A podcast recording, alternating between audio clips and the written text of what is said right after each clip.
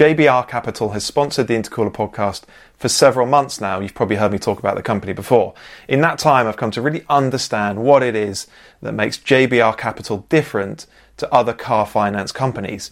If I had to boil it down to one thing, I'd say it's this car finance is all JBR Capital does.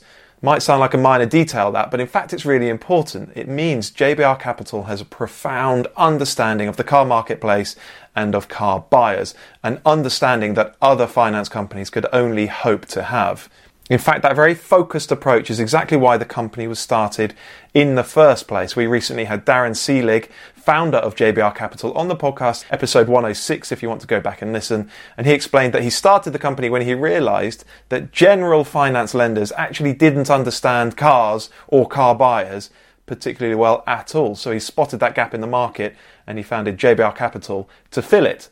So before you buy your next car, be it a supercar, sports car, classic car, a hypercar, or a luxury car, even if it's a brand new car, go and see what JBR Capital can do for you on the finance side. And it really helps us if you tell them that the intercooler sent you. JBR Capital is authorized and regulated by the Financial Conduct Authority. Welcome to the Intercooler Podcast. Welcome to episode 116 of the podcast, everybody. Dan Prosser and Andrew Frankel with you here.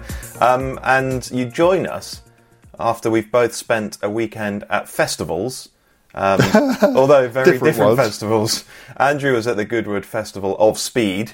Um, I was at Glastonbury Festival. You don't need to hear about my time at Glastonbury, but we will talk a little bit about the Festival of Speed because I was, even though I was at Glastonbury, I was just on my phone half the time looking at all the amazing things that were going on at the Festival of Speed. So we, we will talk about some of that stuff, some of Andrew's experiences. Um, actually, it's a busy episode. We've got plenty of other bits and pieces to get through. Um, first of all, though, I just want to tell you all about some news around our website. Um, I think you've probably heard us talking about our website um, before, our shiny new website, which looks really beautiful. And we now have a launch date, Wednesday, the 6th of July, next week. Um, so it's really quite soon. If you go to the-intercooler.com, um, you'll see a holding page, which gives you some idea of what the website might look like. Um, you can also sign up for updates about the launch, um, and we will tell you much, much more about it in next week's episode. Um, Andrew, just a quick word on the website though, because we're we're excited. We've been putting an awful lot of work into this. We've got you probably know how many hundreds of stories we've already got uploaded to it. I know it's over a million words. Yeah. Um, you know, not just from you know the likes of you and me, but from um, you know some of the greatest writers who've ever written about cars. Um, you know, from people like I don't know Mel Nichols and Peter Robinson, who we grew up with. Um, you know, to um, guys like Henry Catchpole and Andrew English and Colin Goodwin. Um, you know, our engineers like David Twohig, Joe Fidalgo, our designers, um, Ian Callum, Julian Thompson. I mean, it's just an amazing ro- roll call of the good and the great of the motor industry. And, um, you know, if you've subscribed to our app, um, you will be very used to reading um, the words of these people. But with the website, it's just going to be so much more accessible, so much easier to share, so much more beautiful because you'll be able to look at it on, you know, in big screen glory. Um, and yeah, we, are incredibly excited about it. It's you know this this has always been in the pipeline. Um, it's taken time because we wanted to get it right. Um, what it's not going to be is one of these websites which is just bombarding you with clickbait and pop-ups and banners and everything else. It's going to be very very clean, um, very simple, very beautiful, um, and yeah, we are unbelievably excited about it. We've been working on it for. I mean, goodness knows how long we've been working on it for. Um, yeah, months and months and months. Um, but it's kind of good to go now, uh, and we're now just sort of going through the snagging phase where we are we are testing it um, to make sure it doesn't sort of fall over um, when we launch it. And uh, yeah, that's next Wednesday, uh, the sixth of July. So please do go and have a look. The hyphen intercooler.com. Yeah, um, that's the holding page for now, but you can sign up for email updates. Um, yeah, there you go. So we'll tell you much more about the website next week. Um, as we prepare to launch the real thing. It will be our new home. Um, the app will live on, but the website will be our new home. Um, so it's really important to us. Uh, okay, more next week, but let's talk a little bit now about Goodwood Festival of Speed. I don't miss too many festivals of speed. Um, but I, yeah, you, I, I was disappointed to miss this one. It looked like a good one. It was a bad one to miss, as in it was a really good festival. I mean, there, there, there was there, there was an amazing atmosphere. It was so busy. Um, you know, everybody's walking around. Even on Thursday, people were going. This feels like a sort of a Saturday crowd. And by the time we got to Saturday, I mean, the place was absolutely rammed, uh, which was great, wasn't it? Um, and the stuff going on on the hill. Oh my god! I don't know where you want to stop, but I mean, the amount of times I just had to stop what I was doing and just gasp at what was going on. Um, and you know, there are a couple of cars. Well, one car, one van, which we need to have a quick chat about. um, but I mean, I think I think the sort of if there was one takeaway from it, if you want to go really, really, really fast up that hill, and you know, some people won't like this, but I think you need an EV. And, you know, if you have an EV, its ability to deploy, which is what it's all about. You know, you think that well until this weekend, and we'll get on to that in a minute. Um, that the, the, hill record was held by an EV, the Volkswagen IDR, um, and that how even that was um, smashed this weekend. Uh, it's it's what you need, and it was to watch those things get up the hill was absolutely astonishing. Mm. Yeah, it's a good point actually about EVs. I mean, I suppose they're just well suited to these short burst forms of motorsport, aren't they? Because you get phenomenal power from. If you look at the motors that power these things, if you picked one up, well, the point is you'd probably be able to pick one up because they don't weigh anything like what a, a, a comparatively powerful combustion engine weighs. Also, because they're running over short distances, they don't need enormous battery packs, so they're not hideously heavy. Um, and that's that's why they're able to go so damn quick. Yeah, and and you could also configure them because you know they lead. You know, well the McMurtry, which we're going to talk about very shortly. You know, that needed to have power for forty seconds. So you just so you know there's no you know trying to get any range. Range is an irrelevance. It's 1.1 miles. You need 1.2 miles of range. That's it. Um, because you can you can coast back down the hill, so uh, you, you, can you can just turn everything up to eleven um, and let it go. And my goodness, they did. Um, okay, let's come back onto the McMurtry in a moment. But you did mention the Ford Supervan. Um, yeah, the Transit. hilarious. Super. Should we? I'm sure people are familiar, but can you give us a couple of minutes on the backstory of Supervan and why it's yeah. I mean, very quickly, there have been um, three. Well, there've been other super vans. Um, the XJ220 Mule was a super, uh, you know, was a Ford Transit um, because they didn't want anyone to know what powertrain was in it. Uh, and Renault did a Renault Espace with Formula One um, power. But the super vans you're talking about are official sort of Ford products. The first one was in 1971. Uh, which was just an old, um, sort of, you know, an old uh, original uh, would have normally been powered by a V4 engine Transit, um, into which they put a GT40 engine. Um, it wasn't a GT40 with a Transit body. People always say that it wasn't, but it did have the powertrain of a GT40. Um, and that looked ridiculous. If you go and put Supervan into YouTube, go go watch that thing being driven around. it, it is utterly absurd. You, most of the time, it spends on three wheels, sometimes two. It looked like a nightmare to drive. Uh, and then in '84, they did a like a a proper one with, you know, it didn't actually have a steel transit body, it had like a silhouette body. Uh, and that ran with a Ford Cosworth DFL engine in it, I think, and that was properly rapid. And that in the early 90s, they actually adapted that car into Supervan 3, which had a Ford HB Formula One engine in it. Um, and they were really, really rapid things. I mean, they, they would do, I think one of them did 175 miles an hour into the braking area of Stowe. But all those three supervans put together don't have the power that this one supervan that Ford unveiled at Goodwood has. 2,000 horsepower. Uh, and they got Romain Dumas, the, well, until this weekend, the previous Hill record holder, the Pikes Peak record holder, you know, Le Mans winner, all round hero to drive this thing. And it just looked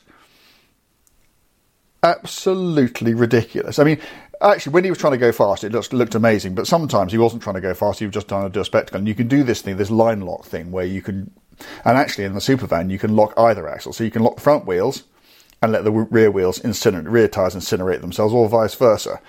Um, and to see a transit van sitting on the starting line disappear in its own tyre smoke before cannoning up the hill.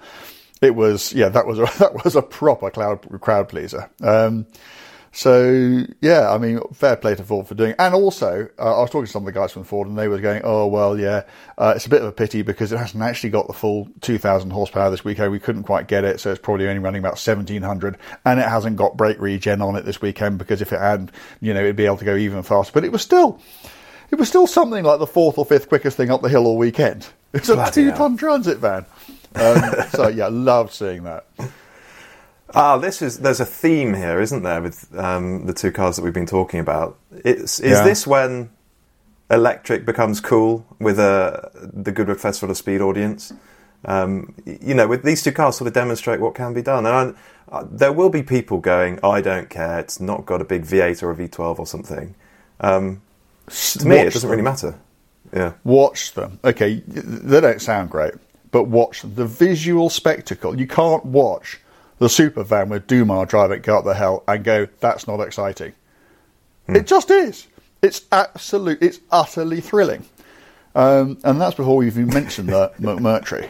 okay, so yeah, let's talk about thrilling. A thrilling spectacle. and for me, the biggest news from the weekend was the McMurtry Speirling um, setting a new outright course record. Um, and this is the little electric car that looks, it looks like the Batmobile, doesn't it? The sort of scaled down child's Batmobile, maybe. Um, it's a really curious looking thing, a single seater with a roof. Um, it's a, a rear drive car. It's got about a thousand horsepower and it weighs less than a thousand kilograms. Um, the clever thing about it really is that it's it's a fan car, so it's it sucks itself to the ground, um, and at standstill it can produce two thousand kilograms of downforce. It doesn't need the air flowing over any aero devices. The fan just draws it into the ground, which is So, and what is so Bizarre. clever about that is, well, there are two things which are unbelievably clever about that. One is, you know, always with downforce you get drag. That is the eternal trade-off, isn't it? Not this time. You get no drag. Um, and so it doesn't slow down as the speed increases. It just goes on, you know, but the acceleration curve apparently is basically a straight line until they cap it at 200 miles an hour. um, and the other thing is, you got it, you got two tons of downforce at rest, which means you don't need four wheel drive. I mean, that thing went off the line like a shell out of an artillery gun hmm. with real drive because it was already basically clamped to the ground. So it wasn't going anywhere. I mean, I, I think they were saying it did 0 to 60 in 1.2 seconds. my God, was it one point two? 1.2 or 1.5, but it, it, it was it was a low to mid one ones, and I haven't done the maths, um, but the G you must have pulled. I mean, it's it's not far off. Well, it is a bit far off a top fuel dragster, which does 0 to 100 in under a second. But honestly, if you'd seen that thing go off the line, I mean, okay, let's talk briefly about another um, electric car that was going up, only because I happened to be sat behind it on the hill, and I had so I witnessed a bit. So this was the uh, Porsche 718 Cayman E Performance, which is a thousand horsepower electric Cayman.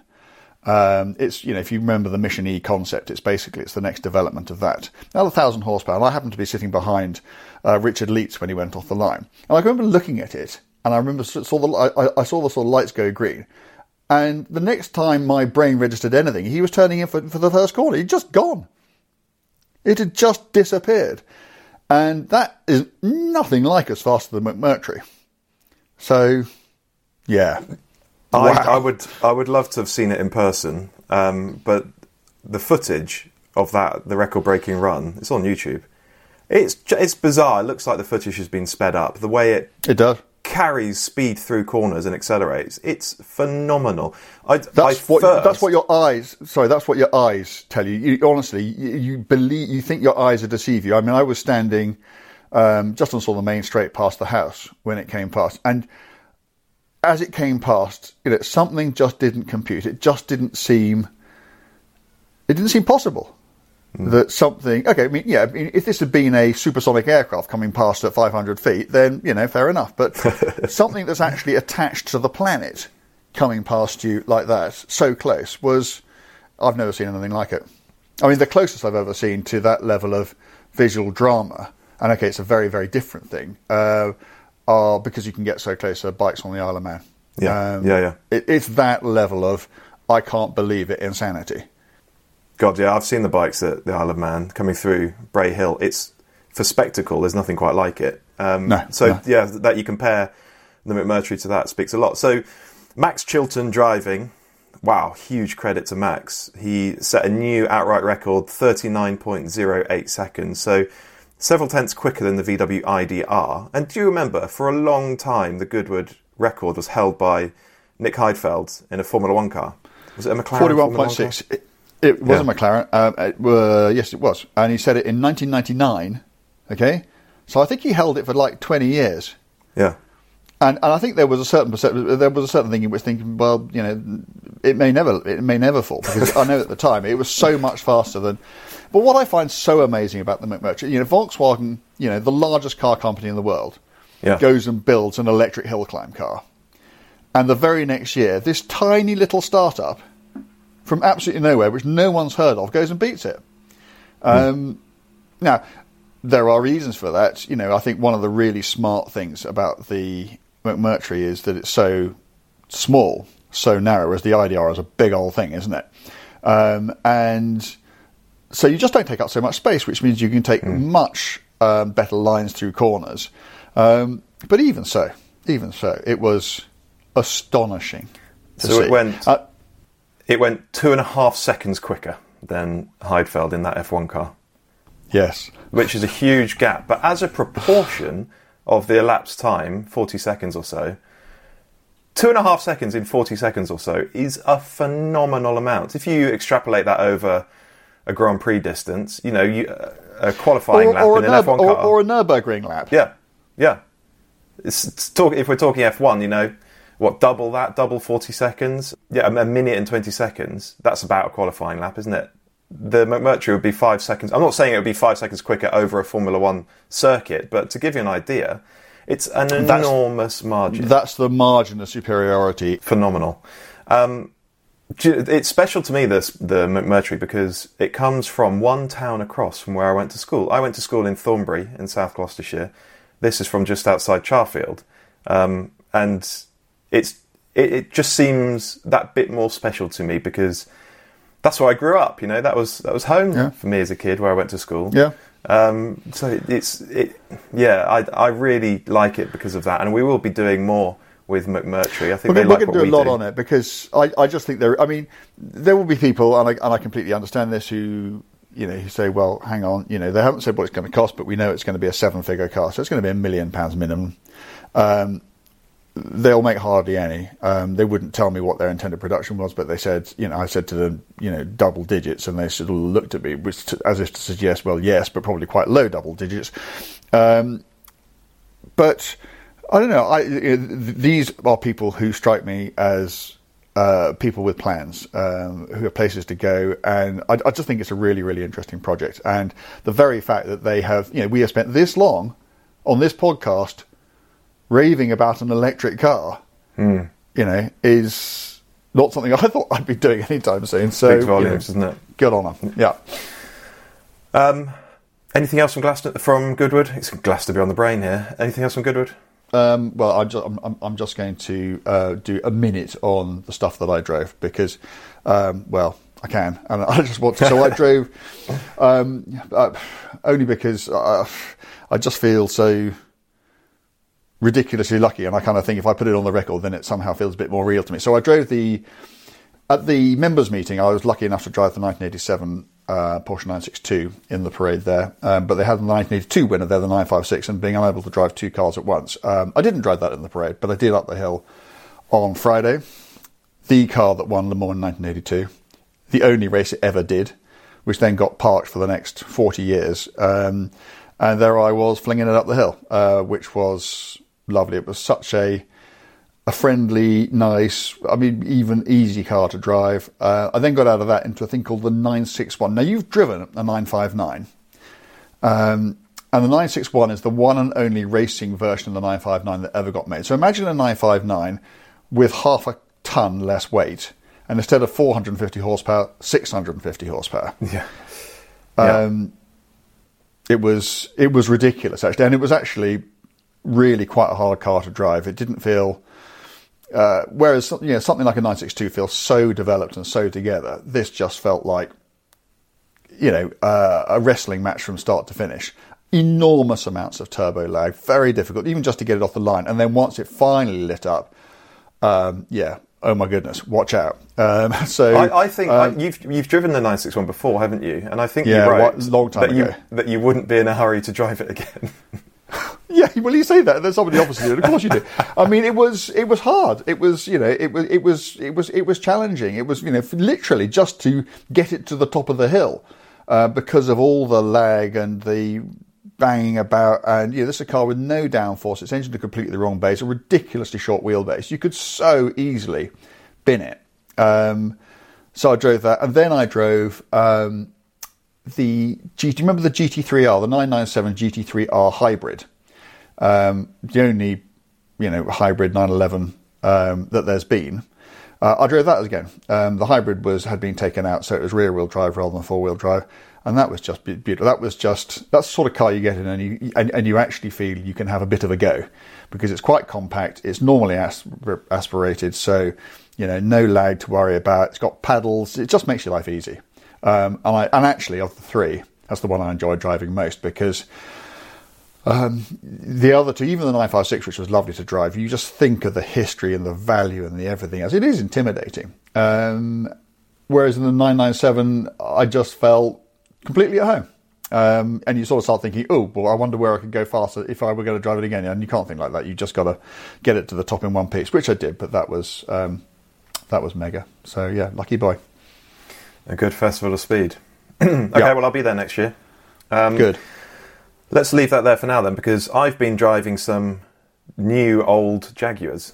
Um, and I'm not going to spill all the beans here because I'm going to be writing a couple of pieces um, for the Intercooler app and website actually. Um, but I just want to discuss a couple of bits and pieces here. So, um, Jaguar invited me to Jaguar Land Rover Classic, um, which is where it's actually a separate business um, to JLR, and it's where they restore um, older Jaguars and Land Rovers, and where they build uh, continuation models. Um, it's also where they store this incredible collection of heritage vehicles, just cars from the Jaguar and Land Rover back catalogues that are somehow significant. Um, I'll come to that in a moment. But the moment, you, you, the instant you walk into the reception area at Jaguar Land Rover Classic, you realise that it's a special place, just littered with to the right loads of really special um, Jaguars, XJ two XJ220s there, um, Mark twos, all sorts of special bits and pieces, E types, and then to the left you've got a whole load of Land Rovers. You've got early Land Rovers, you've got um, early Range Rovers there, just really special, significant stuff, and that's the reception area. Um, But it's not it's not open to the public, is it? It's not like a museum.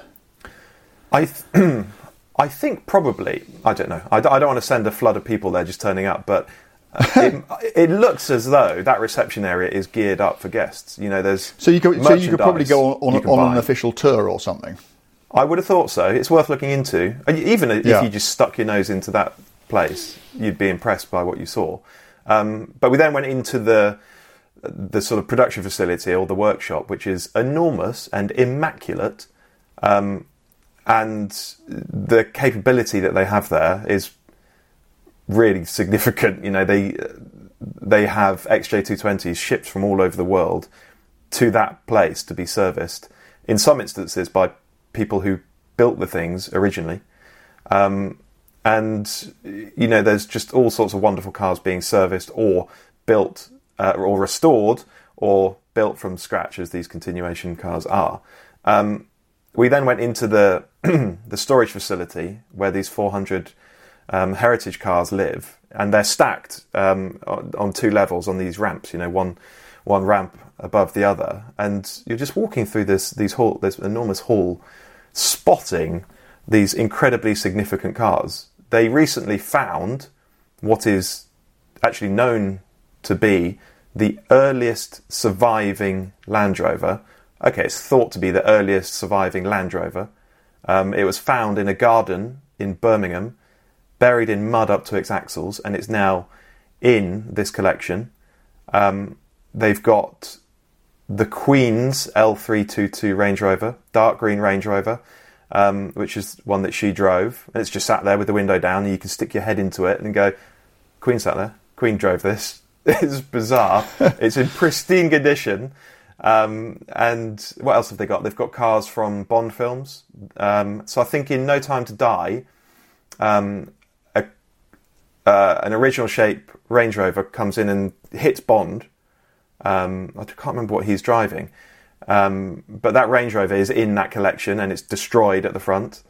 Um, they've got just all sorts of significant things there. The one that caught my eye was a yellow F Type four seater, which I had no idea existed. Um, Blimey. yeah, we ought to ask Ian a- Callum about that. Good point. Good point indeed. Yeah, we will. Um, it's actually a two plus two, and apparently a couple of these, these things were built.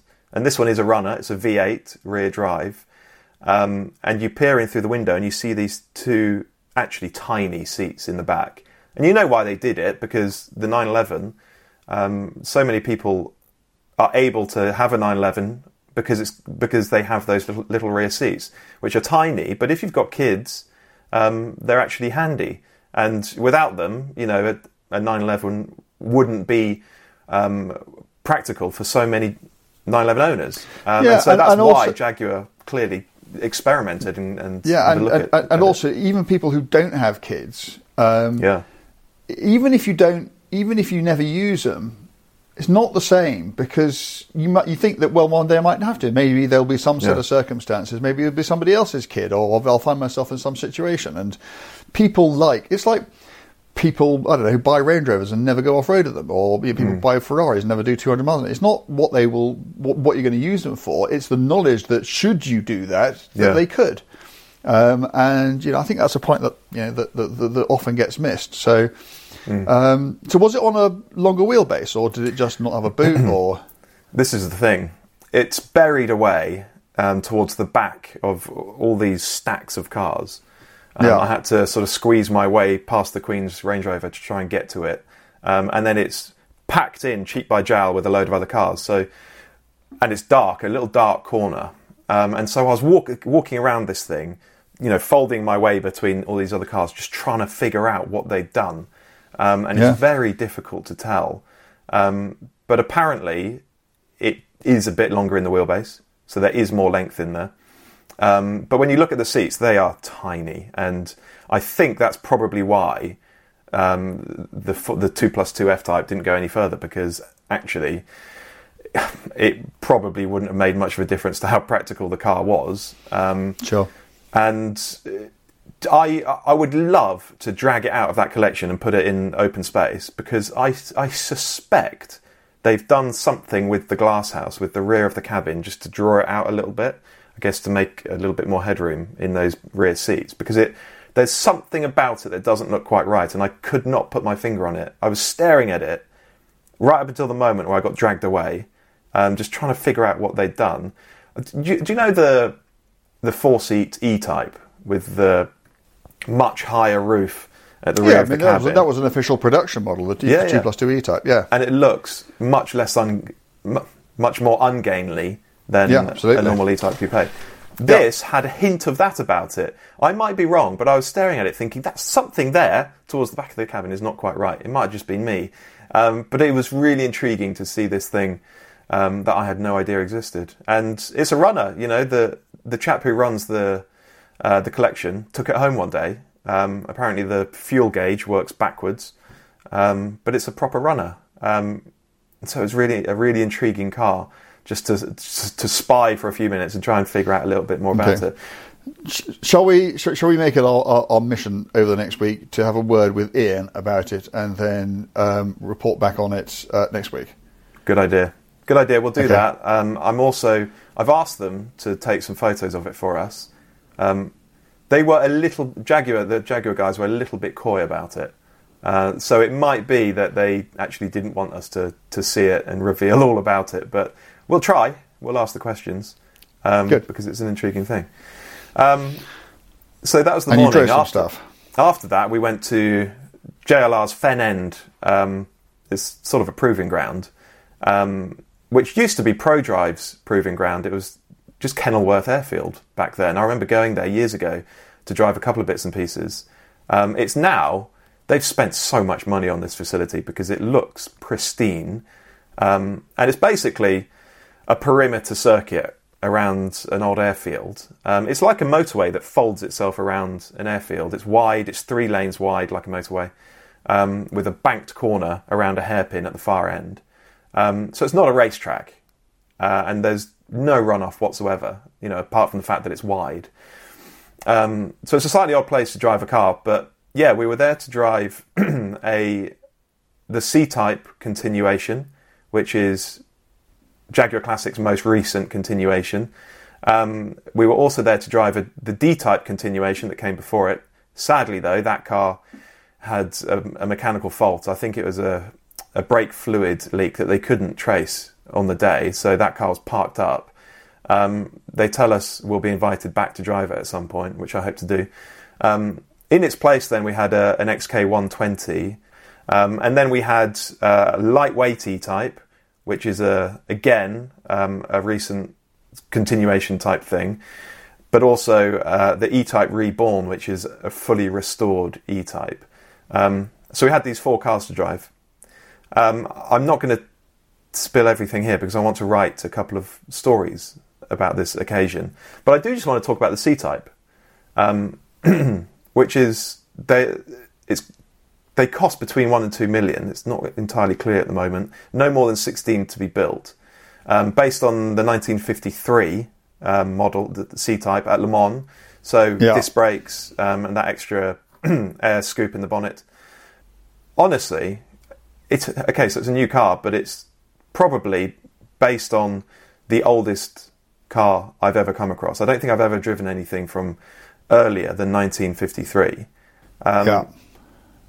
It's it was so far outside of my wheelhouse. I can't even begin to express how alien this thing was to me.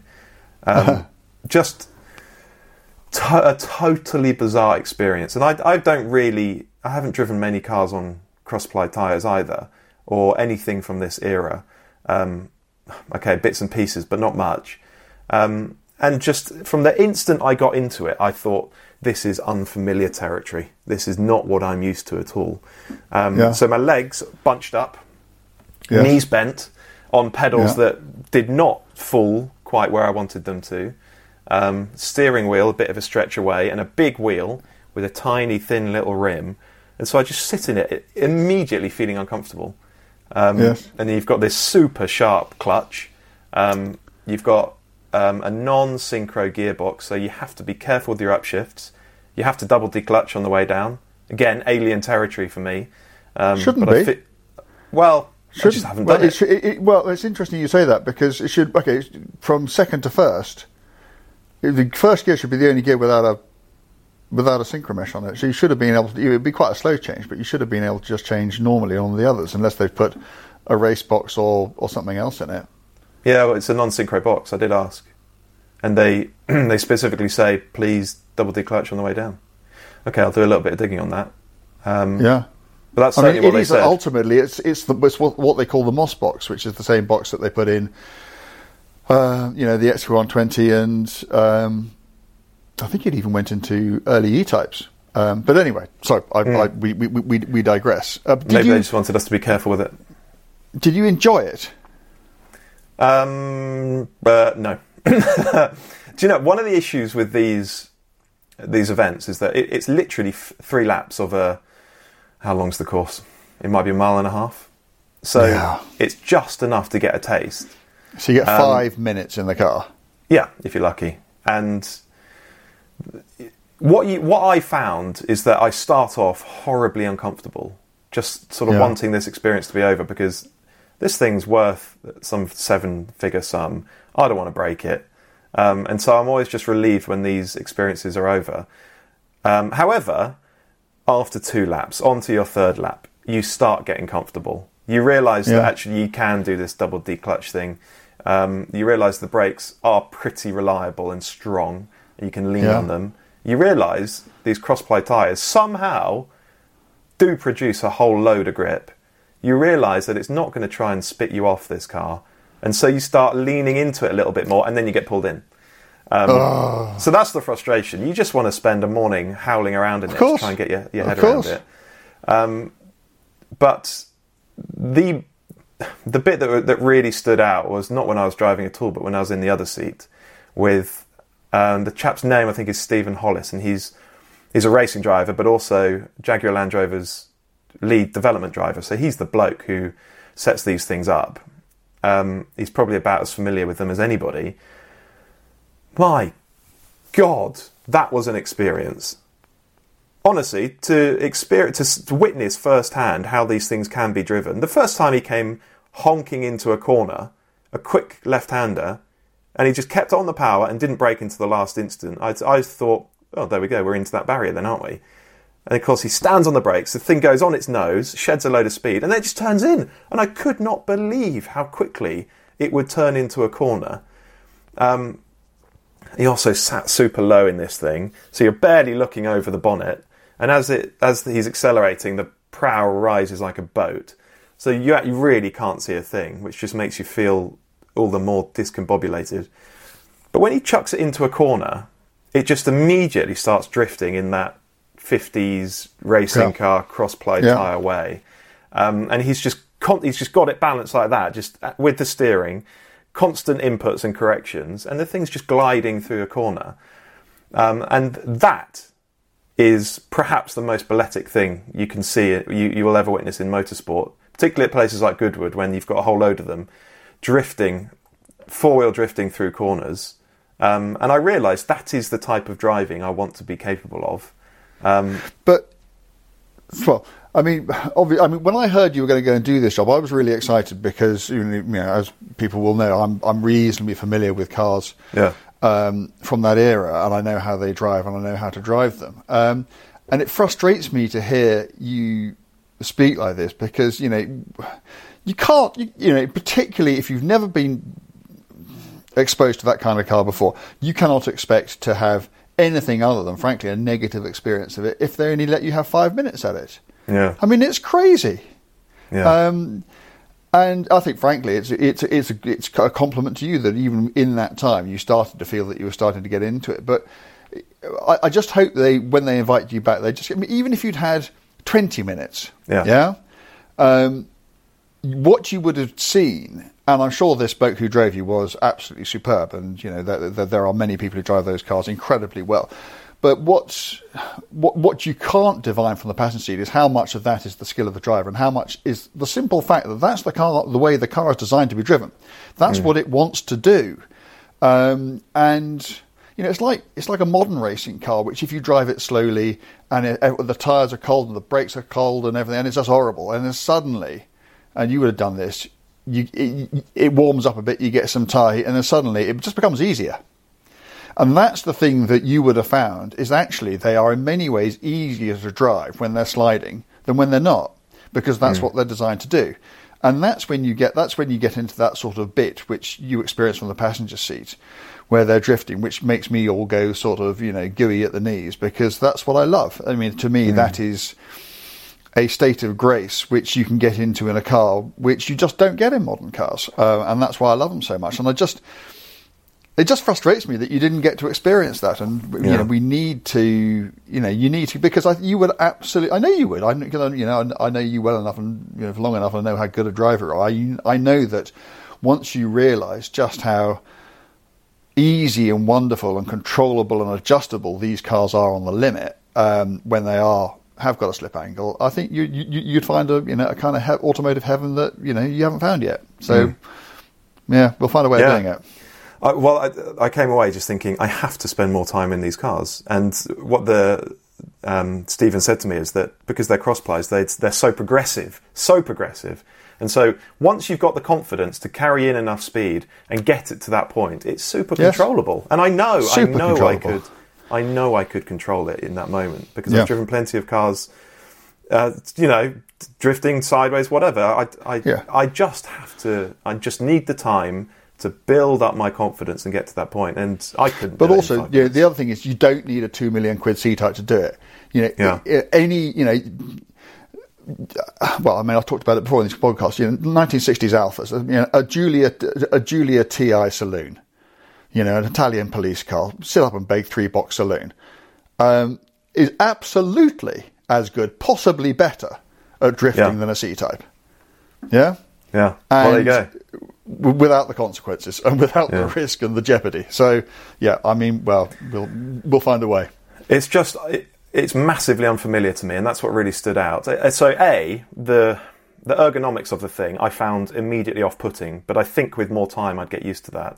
Um, and b, you know, I've driven plenty of racing cars, and I'm used to grip.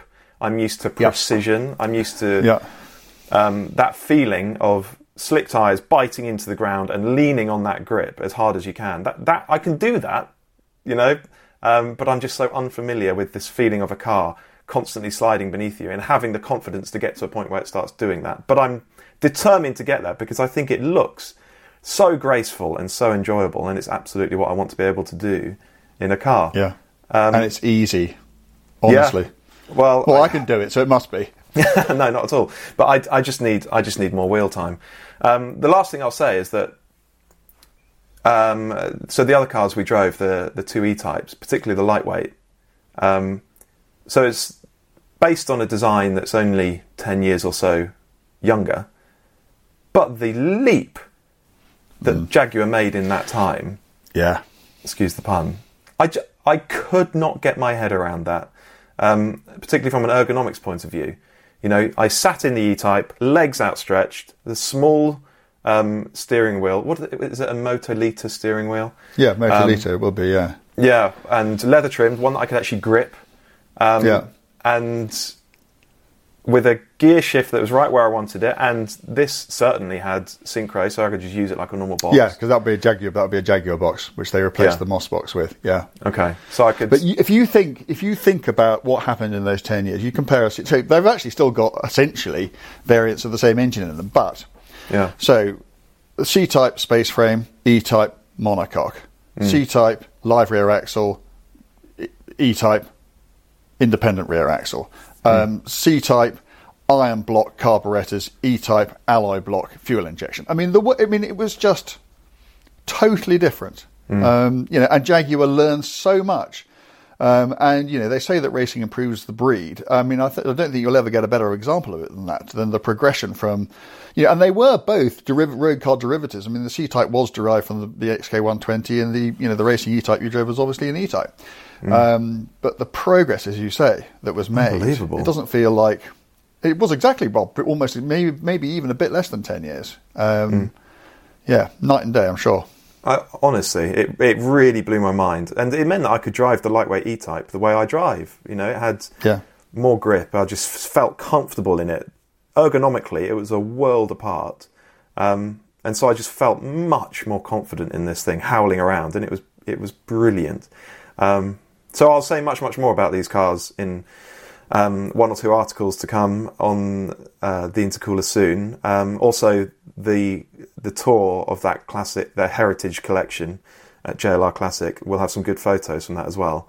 Um, I'll write that as a separate piece because it was such a privilege to to get to see it. But you know, I, the main thing for me is that I'm so unfamiliar with older racing cars, and I just one way or another, I have to find a way to become more familiar with them because it, that is the type of driving that I'd like to do. Do you know what? The, the frustration was that the D type wasn't available that day, and I hope I get to go and drive it because I suspect, even from C type to D type, I would be aware of a huge amount of progress um, and You would, just feel more yeah. comfortable. You would. I mean, a D type is probably not as easy as a C type to hoon Yeah. around, but actually, I think you'd feel more familiar with it, um, Hmm. just because it's a bit stiffer um, and it's a dedicated, it's a purpose-built race car, whereas the C type was an adapted road car. And uh, yeah, it would be interesting. Well, you know, so they need to get you back and they need to give you some proper amount of wheel time. Five minutes Yes. is ridiculous. Yes, please, Jaguar. Thank you. Um, okay. All right. Well, we're recording this at the start of British Grand Prix week. Um, We're not going to do loads, but I mean, it's always a highlight of the year, isn't it? Um, I, I love watching F1 cars race at Silverstone. Um, sadly, I couldn't be there. I, I, I did get invited at least to uh, the Saturday for qualifying. Um, I couldn't go, but Um, looking forward to the weekend nonetheless. Um, hopefully, we're going to see a bit more competition at the front end. It seems as though there's a lot of talk, isn't there, that the Mercedes is going to be better suited to Silverstone than it has been the the last few tracks we've been at. Um, yeah. It's funny, you know. Here, here I am hoping that may, maybe the Mercedes is going to be competitive, and yet we know, don't we, that Leclerc in that Ferrari is probably the quickest over a single lap. We know that Max in that Red Bull is the quickest over a race distance. That's probably going to be borne out, and yet here I am excited for the weekend. Yeah, I mean Silverstone. It's it's a curious place. I mean, I'm afraid it, it, it's you know it's. I mean, they, they sell it out every year, uh, which is fantastic, but it's not actually um, the greatest spectator circuit out there. There are other places, you know, in the UK you can go and watch motor racing, which, from a spectator's point of view, will give you, you know, a, a, a bigger, greater, better view of what's going on. On the telly, it's it's amazing. Um, but what I love, I mean, I think that Silverstone is it's an amazing circuit um, for something that's developed from you know, an airfield and it's got all the history and everything else. But if you think about what a car needs, you know, it's not like you can just say, well, it's a pure aero circuit or it's a pure power circuit or it's a, you know, it's a tight twist. It really does have everything because we think of it, don't we, as a sort of, you know, a fast circuit with high speed corners and it's got plenty of those. But actually, if you think about um, the nadgy little bits they've built onto the new circuits or turn, whatever it is, um, turns three and four. Uh, you think about Luffield, you think about that very sharp left into what is now Club Corner. Um, you know, you need your car needs to be, you know, a consummate all rounder to do well there. Um, and I think, yeah, I mean, it, I, I, would, you know what I'd love? I'd love it to be George's race. I, that would make me so happy for George Russell to, you know, come from nowhere and blitz the British Grand Prix, um, you know, like Lewis did in 2008. Um, that would be, that. I, but I don't see it happening, I'm afraid. I see it as a straight fight between Max and Charles. I mean, I, the Mercedes is, I mean, the thing about Mercedes is, you know, they are getting better but they're still the third best team. And I don't think, you know, and if, if you're the third best team, what we are all saying is that the best you can do on your own merit rather than relying on bad stuff to happen to cars in front of you has come fifth. Yeah? So they, you know, they can make a huge improvement, but, you know, unless one of the Ferrari Red Bull driver, drivers, you know, breaks down or trips over themselves or whatever, you're still coming fifth which you know isn't going to keep you anywhere near the title hunt. I mean, I think that's probably already gone anyway.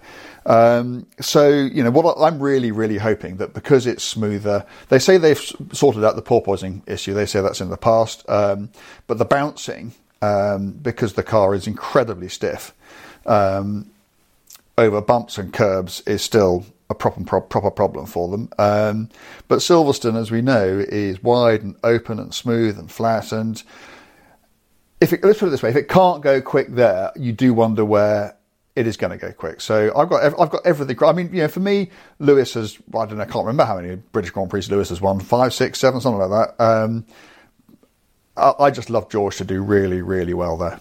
Um, but I think ultimately it'll be a Red Bull Ferrari fight. I suspect so. Bring it on though. Um, looking forward to it. Um, we'll leave it there. We've got a really good listener question coming up. Um, oh, good. But but before yeah, I've not told you what it is, but you'll have a good answer. Um, before we do that, JBR Capital, thank you for coming on board as sponsor. Um, if you're looking to buy a new car or a used car, go and see what JBR Capital can do for you on the finance side. Contact details in the description of this podcast. Um, please also rate and review the podcast, and wherever you listen to to us or watch us, follow or subscribe. Um, that's how we find a bigger audience. So please do do that. Um, so the listener question I've got it on my phone here, and it Why comes do these from, things always get make me nervous? But it shouldn't. I'm not. Shouldn't. I'm not sure I like things having been bounced on me. so this comes from Dan Rickard. Thank you, Dan. Um, and this is in response to last week's episode where we talk about the McLaren Artura. Um, yeah. And we, we spent a couple of minutes talking about the new powertrain and how wonderful it is that you get full torque from two and a bit thousand RPM. Um, 2,250. Yeah, which is um, half what you the, uh, the torque half, peak yeah. from pre, uh, for the V8 McLarens. Yeah, that's five thousand. Um, yeah, so it's night and day. And he says um, the hybrid system and the and the new turbos give gives the McLaren more low down torque, so it's not as peaky as the 5,000 RPM um, peak torque on the old V8. Is this what we really want in our sports cars? Um, he's suggesting that in something like a, like a mid-engine supercar, he doesn't mind a higher torque peak. Um, mm. He says he's quite happy um, holding an engine up in the upper reaches, getting down the gears when necessary, keeping an engine on the boil. Why is it a good thing that you've got all this torque from so low down in the rev range? Is that actually what you want in this sort of car? Wow, I could do an entire podcast on this. oh, right. Um, well, I mean, in many ways, he's got a point. He absolutely has a point. Um, if you're ringing it, ringing it out, um, and you're really driving these things, um, it doesn't matter if it's all up the top because that's where you're going to be anyway. Um, so that's fine. The other thing is that torque peaks are so misleading um, because what they don't describe at all is the shape of the torque curve. So you could have, I'm going to be ridiculous here, but you could have 99% of your torque at 1000 revs rising to 100% at 5000 revs, and somebody will say it was a really peaky engine because it doesn't develop maximum torque until 5000 revs. It's insane. It's ridiculous. So you've got to have a look at the torque curve. Um, but these are things which manufacturers very rarely supply. Um, so that's two things. Um, the thing that I would say is that in more normal driving, when you're not, particularly with things like you know McLarens and enormous performance potential, you're not actually because you're never on the right roads um, and there's always too much traffic about. You're actually very rarely really ringing them out. You're probably going to do it most often on a track, but quite often what you do need is just instant response to squirt past the line of traffic, um, or you're driving the car in a sort of fast road condition where you're not using all the revs, but you want to be getting on with it. And at times like that, um, maybe you don't want to be going hunting around for torque, and maybe if an opportunity presents itself to get past something, you do just want an instant squirt of power, and that is when having a good chunk of low down torque is is really helpful. I think, however, I think where he absolutely has a point is I think it's less characterful. Um, you know, we think of the sort of you know small capacity, high output, naturally aspirated engines and the way they build that sort of sense of coming onto the cam. And I mean, and we lo- and we love all that. And one of the things that, and I actually met, to, I, I, I spoke to McLaren about this, um, and they sort of nodded sagely um, is that one of the things that Ferrari does very well with its turbo engines is that they artificially manage torque curves to make those engines respond more like naturally aspirated engines, and and, you know, and they do it according, you know, not just to the drive mode that you're in or the revs that you're pulling, but even to the gear that you're in. You'll get different maps per gear.